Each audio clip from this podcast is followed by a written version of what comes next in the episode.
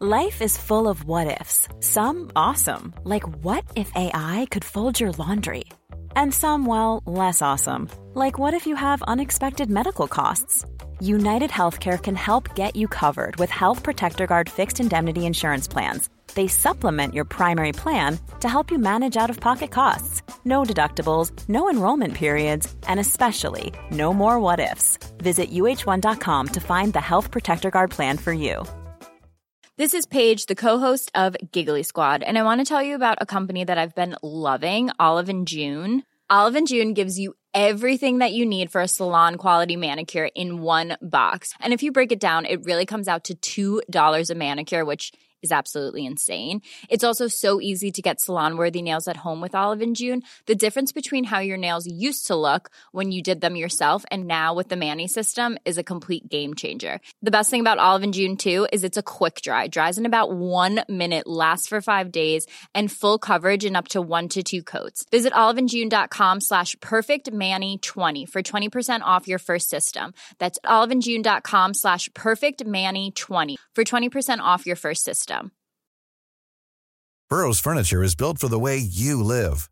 From ensuring easy assembly and disassembly to honoring highly requested new colors for their award-winning seating, they always have their customers in mind. Their modular seating is made out of durable materials to last and grow with you. And with Burrow, you always get fast, free shipping. Get up to 60% off during Burrow's Memorial Day sale at burrow.com slash ACAST. That's burrow.com slash ACAST. burrow.com slash ACAST.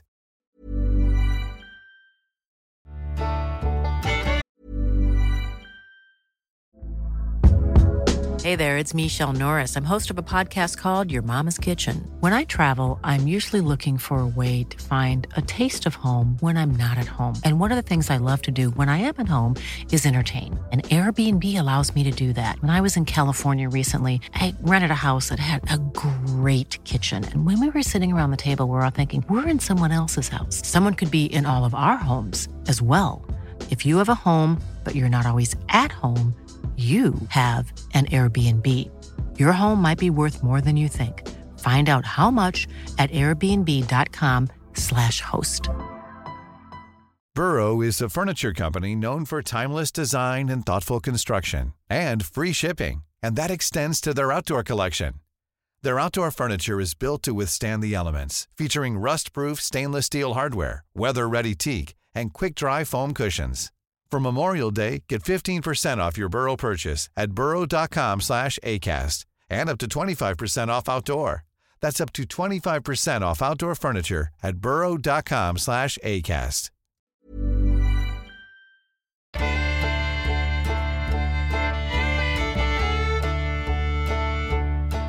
A friend of mine has been a fisherman for a long time. Once he was off the Grand Banks late at night, piloting a 50 feet trawler while the rest of the crew slept. He was alone in the crow's nest upper wheelhouse, nursing a bowl of weed when he caught a glimpse of what he said was a large black metal object several dozen yards off his starboard bow. He shot a glance just soon enough to see something large disappear beneath the waves, but he didn't know precisely how large or how far it was due to poor visibility. He looked at his radar and sonar, but saw nothing. Moments later, a massive column of winged black steel burst forth from the sea, roughly fifty yards off his port. He said he soon realized he was looking at the tower of a Trident nuclear submarine. He attempted to hail the sub several times to no avail. After a few minutes, it slipped beneath the surface and vanished without leaving a trace on his radar or sonar.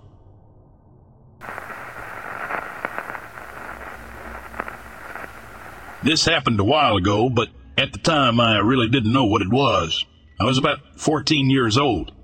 My mom had a cleaning business at the time. We cleaned many ranger stations in the local area, but Ripplebrook was one of our longest lasting accounts that needed to be cleaned twice a week. Most of the time being after 5 p.m., after work hours. So I spent a lot of time up there as a young kid. My job was emptying out the trash cans and taking the trash from the buildings to the dumpsters one of the dumpsters being towards the back of the complex next to the pond. This is where I heard the screech. It sounded like a woman screaming, but more animalistic sounding, and it was close. It scared the hell out of me, even more so when I realized there could not be anyone else up there. I ran like hell back to one of the buildings where my father was. I started telling him what I had just heard. He was an avid hunter, so I figured he would know what it was after telling him. He really didn't have a clue. We just dismissed it as a mountain lion. I never thought a mountain lion could sound like that. Anyways, I've heard of many sightings around that area as a kid. I never, again, have heard anything like that sound that night, but working there at the ranger station, there were a lot of stories that we heard of people seeing a nine foot tall grizzly bear at Olallie Lake standing up eating out of the dumpster at nighttime. There are no grizzlies in Oregon, claimed the forest ranger.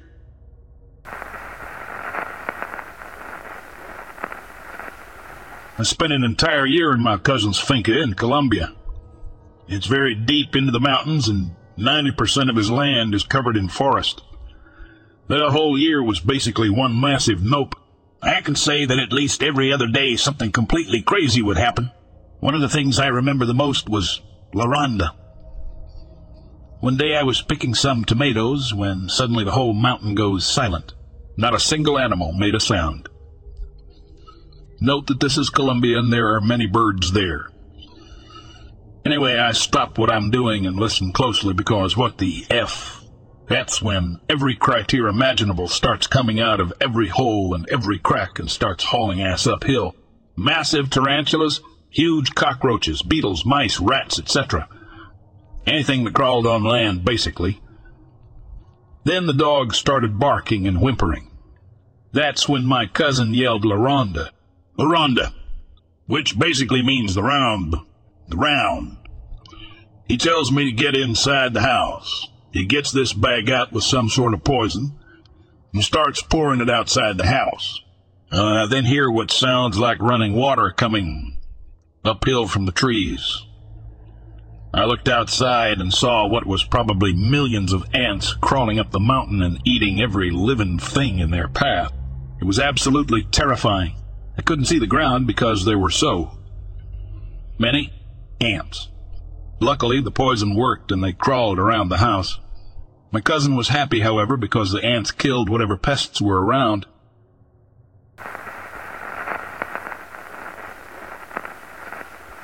It was on a hot summer night that I was out in the dark woods with my neighbor, whom I'm pretty close with. He was like extended family, honestly. The fact that I didn't even know we were going until that night when I was sitting at home in front of my laptop playing video games. My neighbor came over to see me and he asked me if I wanted to go camping with him and his family. It had been a while since we last did anything together, so of course I said yes. It would have just given us an excuse not to go to school for a couple of days. This was in September, so school had just started back up and the coldness of fall had not yet come, so it was perfect. The next day, his family and I gathered our camping gear. We're driving down a dark road with tall trees on the other side of it. It was getting dark quickly, so we had to turn the lights on, and unfortunately, which means we would have had to set up in the dark. So we're driving for about an hour, but it felt like it took forever. My friend's dad turned left at an unmarked intersection where there wasn't even a sign saying that this was the right turn off the road. The road got bumpy and rocky as he drove over this very raw, unpaved road. That's when we came across a large clearing because all I could see around was trees and darkness. We stopped at this makeshift campground.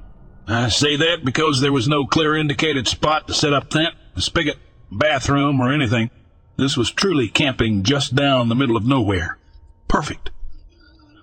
Now, I need to say that it was pitch black out, and it had gotten really cold now that the sun had set. We were also higher up in elevation, so we got everything set up quickly and decided we would huddle up in the tent together that my friend's father had set up for us. But I just had this feeling lingering within me that we weren't alone. Now my brain was playing tricks on me, so I decided to step out and get some fresh air. It was eerily quiet until I heard this screaming noise. My heart began pounding fast as if it knew what was coming. Then we heard a rustling noise in the bushes. More screaming from the woods. I was so scared that my friend told me to come back into the tent now. Not only could we all hear the noises, but then, as I got back in the tent and we shined our light, we could see something moving outside the tent. This shape. My friend's dad got a flashlight, shine it too at this object. That's when this thing began screaming and thrashing. Now we're all yelling, freaking out because we can see the shape of this thing more. It looked like an animal, but all we could see was this large shape, and it was terrifying looking from the silhouette. It looked like an upright, deformed reindeer or something, and it had long claws. It was, were we being pranked? I wasn't even sure. It screamed again in our direction, and we just prayed for it to leave. It walked her in her tent, and we all kept our flashlights shining at it through the tent material, only revealing its silhouette. But one thing I noticed is it never came closer to the tent. It's like it was pissed that we set up camp here in its area. I get it. This probably sounds like some sort of amateur creepypasta, but tell it to my family, my friend's family, and me who have to deal with the memory of this thing. We stopped hearing it almost literally after we all pretty much urinated all over our sleeping bags out of terror. Surprisingly, none of us had any weapons on us. Somehow we all forgot. We got lucky that night, but who knows what would have happened if it were to come back and possibly check out our tent. Now, of course, my friend's dad regrets that he didn't bring any weapons. He forgot. He normally always carries a pistol. I went home the next day and we didn't get any sleep that night. What was designed to be a civil day trip turned into a quick overnight terror. I've not been able to go camping since. I don't think I ever will, you know. And I'm also not sure what this thing was or where it came out of. I haven't really sat down to train research either. I don't really care. I just want to get rid of this memory.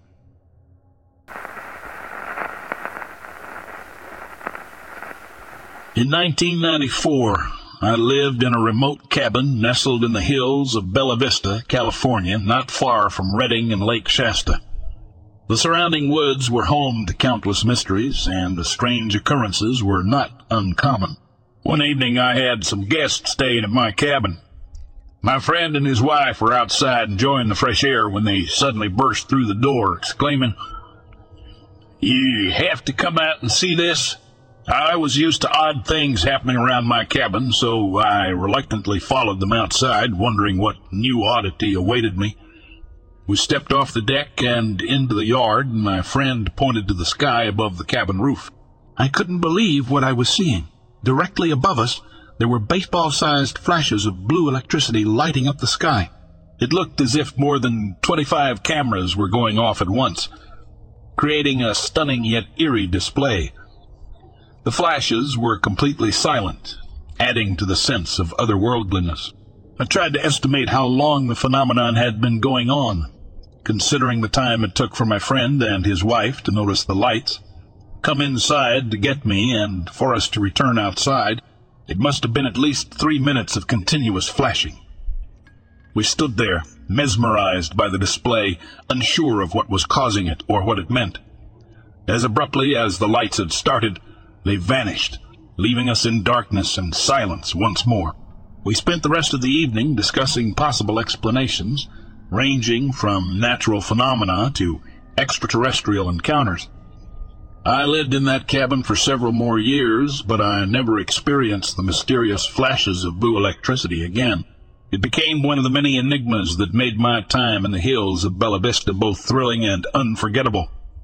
Though I never discovered the cause of those strange lights, they served as a reminder that there is still so much in this world that we have yet to understand.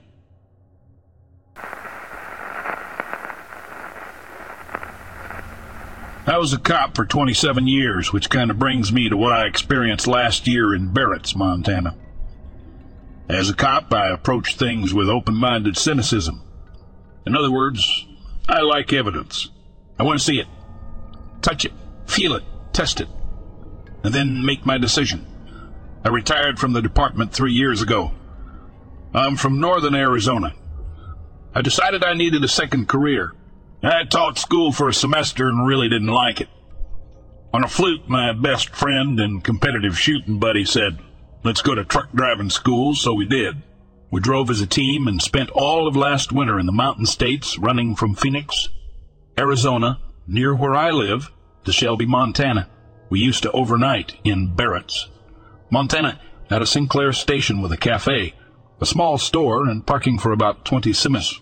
It was a regular stop for us, so I was familiar with the area. We stopped this night, and I was in the driver's seat. My buddy was sitting on the lower bunk in the sleeper. We had a movie on the DVD player, and I was paying half attention to that, and half attention to my laptop when I caught some movement past the driver's window. Bear in mind, this is a small facility, and it is 100 yards from the freeway, but generally surrounded by a large field with three to four foot tall grass and thicket that goes right into foothills and mountains. I looked in the mirror and saw the biggest presumed man I had ever seen step behind my trailer, which was about 70 feet behind me. I said, Jesus, that's the biggest meffer I've ever seen. Damn! My buddy popped up and looked out the passenger mirror. It walked between the space between the rear of our trailer and the truck that was parked next to us. I didn't think any more of it for a while, but then realized that when I caught the movement next to me, the head of the guy was nearly at my shoulder level, which was ten feet off the ground. I was in my 2019 Freightliner Cascadia tractor. The bottom of the window line to my door is nine and a half feet from ground level. My cop brain went into assessment mode, and I thought it couldn't have been that tall. There must have been a shadow casting on my window.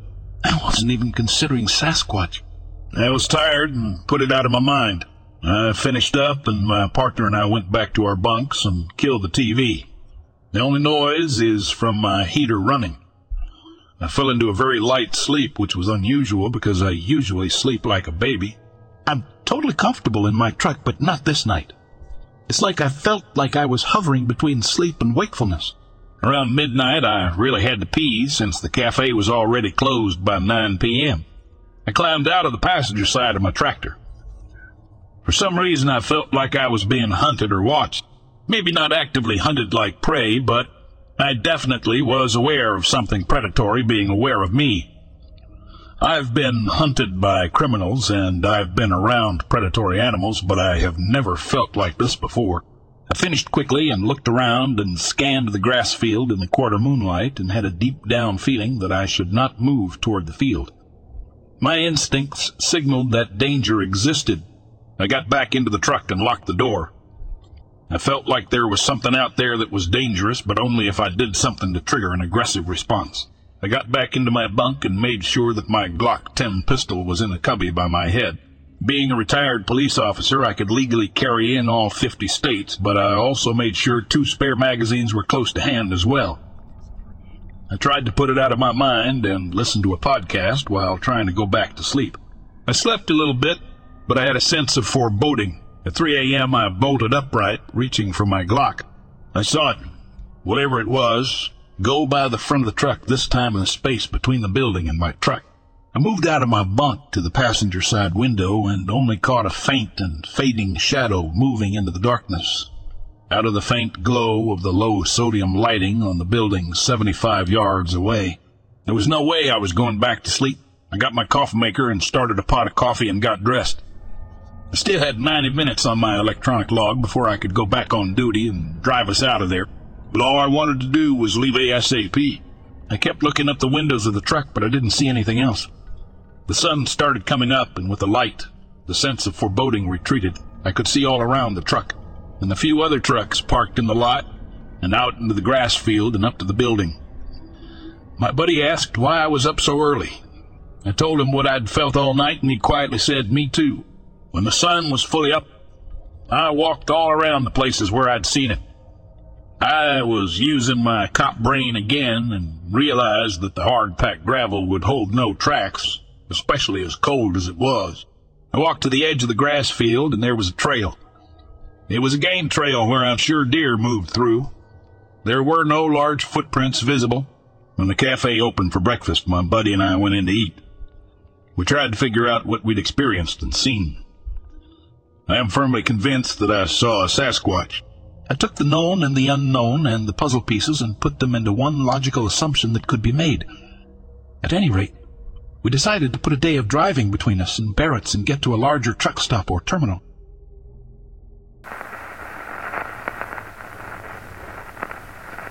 My name is Sam, and I've been a park ranger at the nearby Thompsonville National Park in Illinois for nearly a decade now. I've seen and experienced a lot in my years out in the wild, from the spectacular beauty of a sunrise over the mountains to the unexpected encounters with all sorts of wildlife. But nothing quite prepared me for the day I crossed paths with the enigmatic creature known as Bigfoot. It was a typical morning when I received a call from old Bill, a farmer who lived at the edge of the park. Bill had found some odd tracks on his property and wanted me to come take a look. Intrigued, I hopped into my Ranger vehicle and drove over to Bill's farm. The tracks were indeed unusual.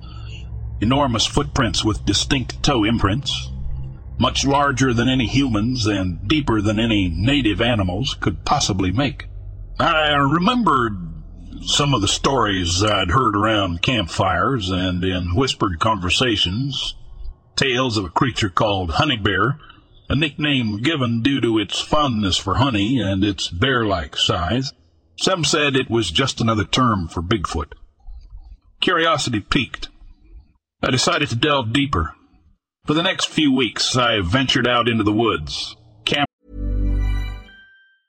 Hey, it's Paige DeSorbo from Giggly Squad. High quality fashion without the price tag. Say hello to Quince. I'm snagging high-end essentials like cozy cashmere sweaters, sleek leather jackets, fine jewelry, and so much more. With Quince being 50 to 80% less than similar brands.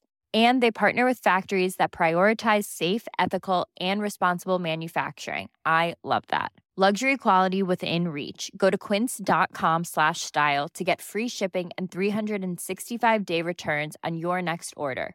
Quince.com slash style. When you make decisions for your company, you look for the no brainers. And if you have a lot of mailing to do, stamps.com is the ultimate no brainer. It streamlines your processes to make your business more efficient, which makes you less busy. Mail checks, invoices, legal documents, and everything you need to keep your business running with Stamps.com. Seamlessly connect with every major marketplace and shopping cart. Schedule package pickups and see your cheapest and fastest shipping options from different carriers. With rates up to 89% off USPS and UPS rates. And with the Stamps.com mobile app, you can take care of mailing and shipping wherever you are. Make the same no-brainer decision as over 1 million other businesses with stamps.com. Sign up with code program for a 4-week trial plus free postage and a free digital scale. No long-term commitments or contracts. That's stamps.com. Code program. Camera in hand on the trail of the mysterious honey bear, I found more tracks, some broken branches high up in the trees, and once even stumbled upon a partially eaten honeycomb discarded near a creek. One day, while I was inspecting some claw marks on a tree, I felt the hairs on the back of my neck stand up. A low growl echoed around me. I turned slowly, and there, not ten feet away, was a creature unlike anything I'd ever seen. It was tall, with shaggy brown fur and a hulking form easily towering over me. I could barely breathe as I slowly lifted my camera, but just as I was about to snap a photo, the creature turned and disappeared into the forest with a speed that belied its size. All that was left was the rustling of leaves and a sense of awe. Whether or not what I saw was the legendary Bigfoot or the honey bear of local lore, I couldn't say for sure. But I can tell you this. There's more to the wilderness than we know, and sometimes the mysteries are what make it truly magical. One, wow.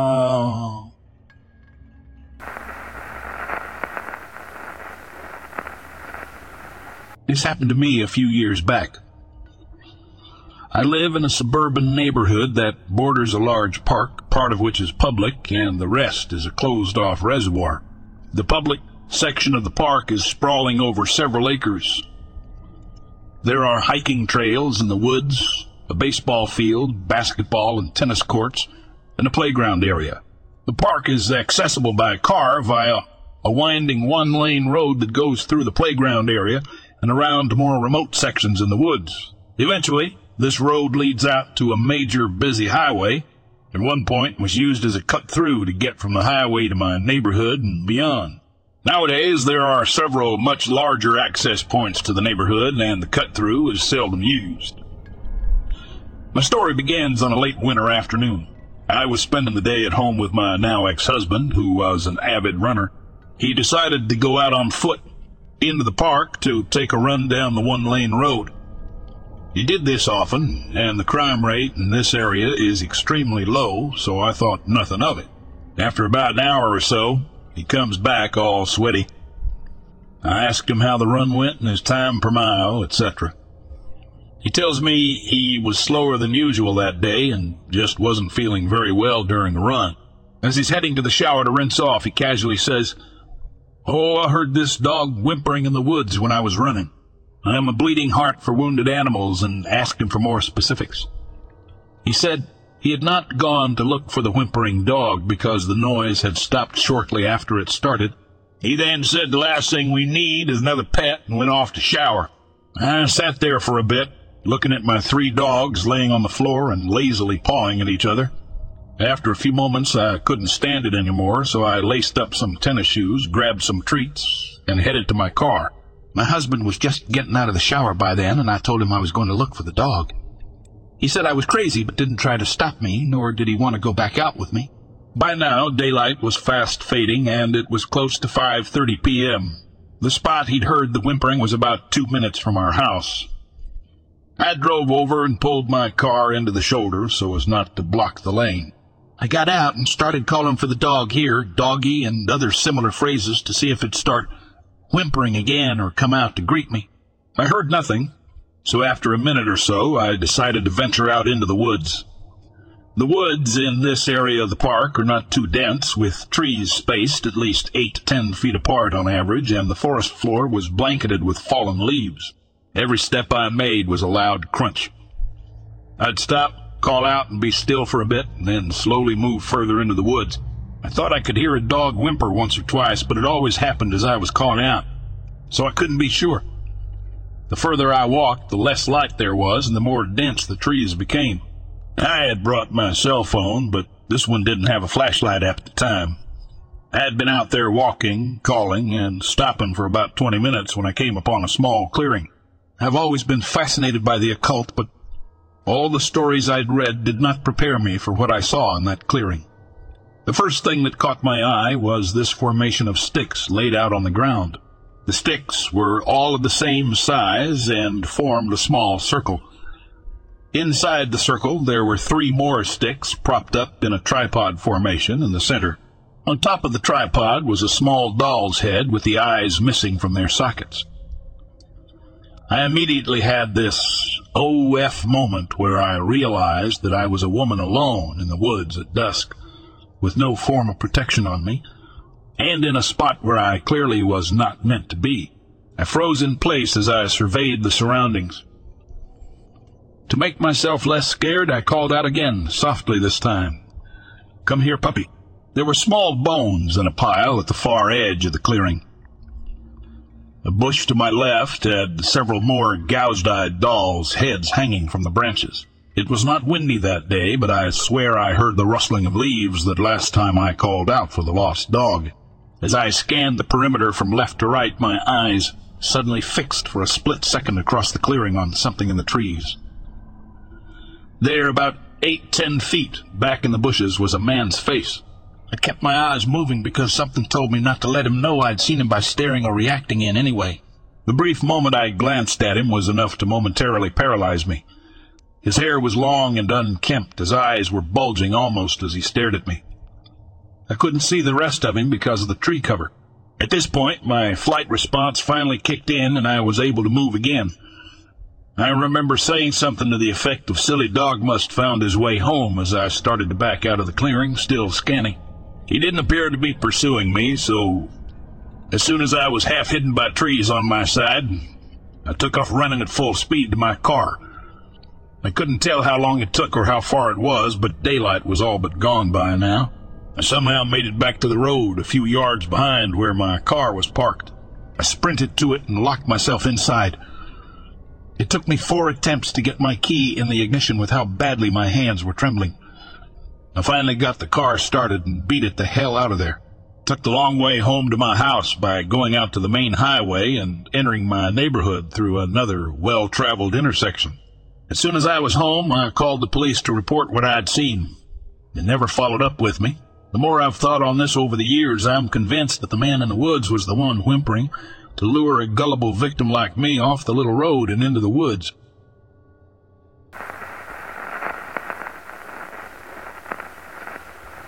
driving home from dinner with my ex-wife. We took an off-road path on accident because I made a wrong turn. Figured I'd keep going because we were heading east and that was our destination, ain't we? Creepy dark road with some cornfields on the sides. Suddenly my ex-wife says, What's that? Me. What? Her. There up ahead on the side of the road. Is that a person? Now I have perfectly fine eyes, and so did she, but I didn't see a damn thing. Me. I don't see anything. At this point, she turns to me looking angry and says, Stop messing with me. Look me irritated. I don't see a thing. She looked at me confused and horrified, like I've never seen her before, and then looks back at the figure and says, WTF, it's a man with a briefcase and a hat. Now I got a bit worried since the look on her face was way too genuine and spooked to be a stupid prank. So we get closer and I still don't see a thing and she turned quiet as her head started turning as we came up to this man I did not see. So I stick my neck out and turned on and off the bigger lights in the car to see what the hell she was seeing. Nothing. I see absolutely nothing but corn and a road. So we passed by this man. She turns white and starts whimpering, and she basically begs me, Please tell me you saw that. I'm freaking out. Please, please. Again, I tell her, calm down. I really didn't see anything. What is wrong with you? I then peeked next to her to view my mirror, and I don't know how or why or whatever, but there he was. For just half a second, I saw a man standing at the side of the road, all in black and hotting. I couldn't see the briefcase, but I am 100% sure I saw him standing there looking at me through the mirror as he went out of the mirror's reflection. So I froze for a second and then quickly looked out the back window. Nothing. My ex-wife knew I saw it too. OMG, you just saw it too. I told you I saw it. Please drive. Kel, go. We went home and I haven't stopped thinking about that day ever. I'm not religious and I don't believe in the paranormal or superstitious stuff, but for the life of me, I cannot explain how my ex-wife saw this person for a good 20 seconds, and I did not until I passed by and saw his reflection in the mirror while he was illuminated from my taillights. We spoke about it when we got home and tried finding explanations, but really we never understood why a man what looked like a black suit, a black hat, and a black briefcase was doing on a dark, lonely road like that in three degrees Celsius on a December night at 2230.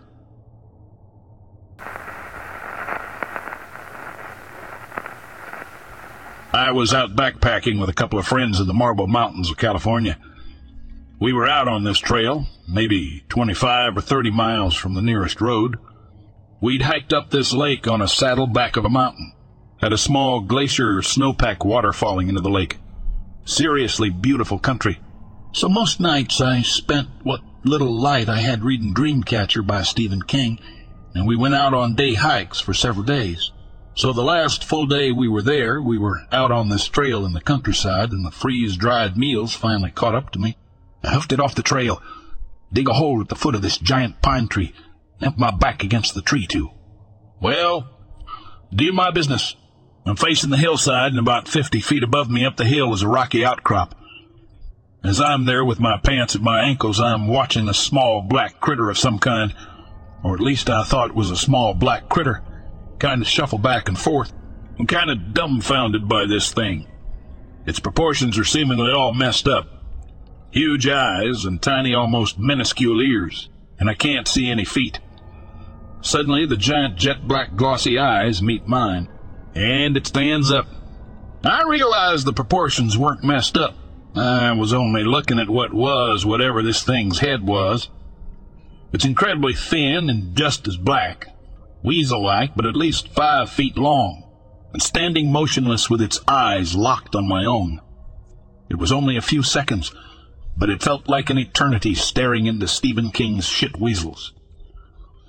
I was startled by the sound of shit hitting the ground at my feet. Yes, my own shit scared me. I looked back at the rocks and it was gone. I didn't even wipe. I yanked my pants up and sprinted back down to the trail, white as a sheet. My buddies kept asking what was up, but I didn't want to sound like a lunatic. Eventually, I did tell them what I saw around the fire that night. My bud Luke said it may have been a fisher, some massive weasel-like thing. Todd thought he'd heard that the breeding pair of wolverines had been spotted in the area. I'm sure it was one of those things, but for that brief moment in time, Stephen King's shit weasels invaded my world. I never hiked so fast on the way out.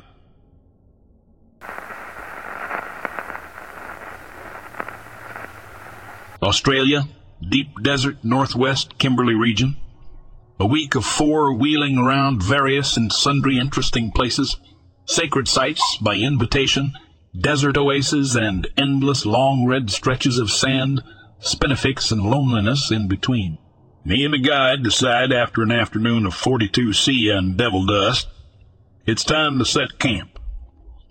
We get ourselves into a little bush river Dry during our visit for the most part, but still a few pockets of water around.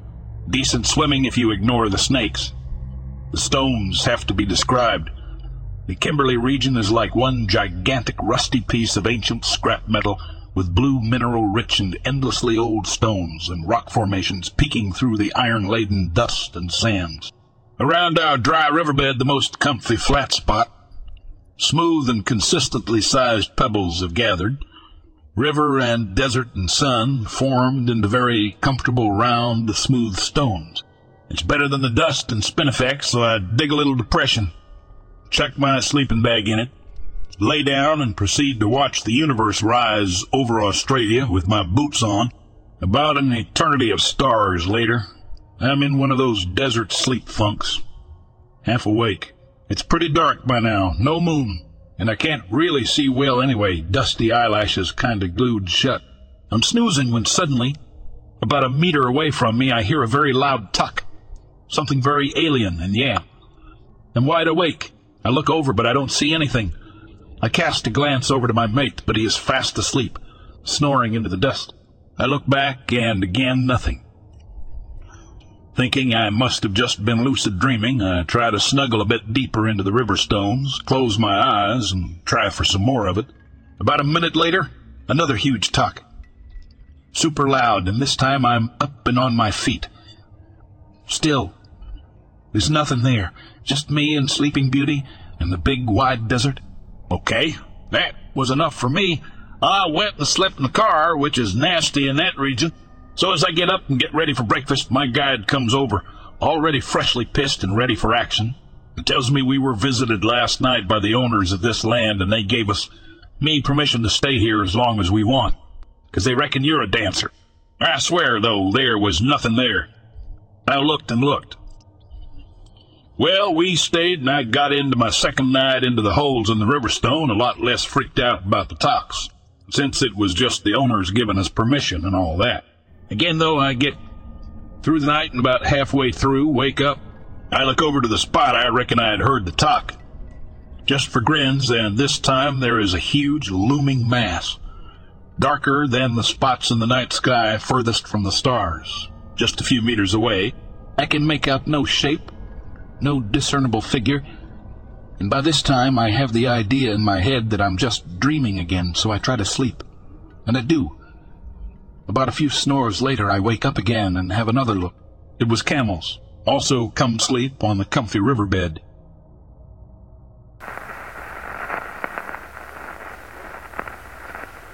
So my friend's uncle owns a plot of land 10 plus acres and everything beyond that is ocean. It's actually a pretty cool hike from Forest to Beach anyways, so he was taking his little cousin for a little camping trip off the land meaning they made debris shelters and slept in them. Well, they would have, but about three hours after my friend goes to sleep, having put the cousin to bed, he hears the growl and rustling. He at the time wasn't quite sure what it was, so he grabs his headlamp or flashlight. Don't remember which in this little dinky point 22 LR. I think is what he said it was. I am not a gun guy, and walks up to the trail they used to get there. They were a little off trail in the bush, and hears this step and crunch of a stick, so of course he turns his light on. However, its battery is pretty low, so not very bright. However, it's bright enough to see these two glowing orbs of light about a foot off the ground. He immediately figured out it's a mountain lion and freezes as it walks closer to him. He decided to try to scare it off. Once it got to close, so tried to make noise to scare the lion by shouting and stomping. Well, that only made it angry, so he takes his 22 caliber and tries to shoot it into the dirt. It jams, course, so he is struggling with it, and suddenly the lion just pushes past him, dead sprint, into the night. My friend had a OS moment, as the lion ran in the same way as camp. So A books it down to his cousin, picks the kid up, throws him over his shoulder, and runs a solid mile or so back to a barn where they spent the rest of the night. In the morning, they went back to get their gear. But my friend now brings something a little bigger, louder than a 22 caliber, not sure what it is. But still, he was scared, and he don't scare easy, trust me. Thanks for reading all this, if any of you did. I tend to ramble, sorry.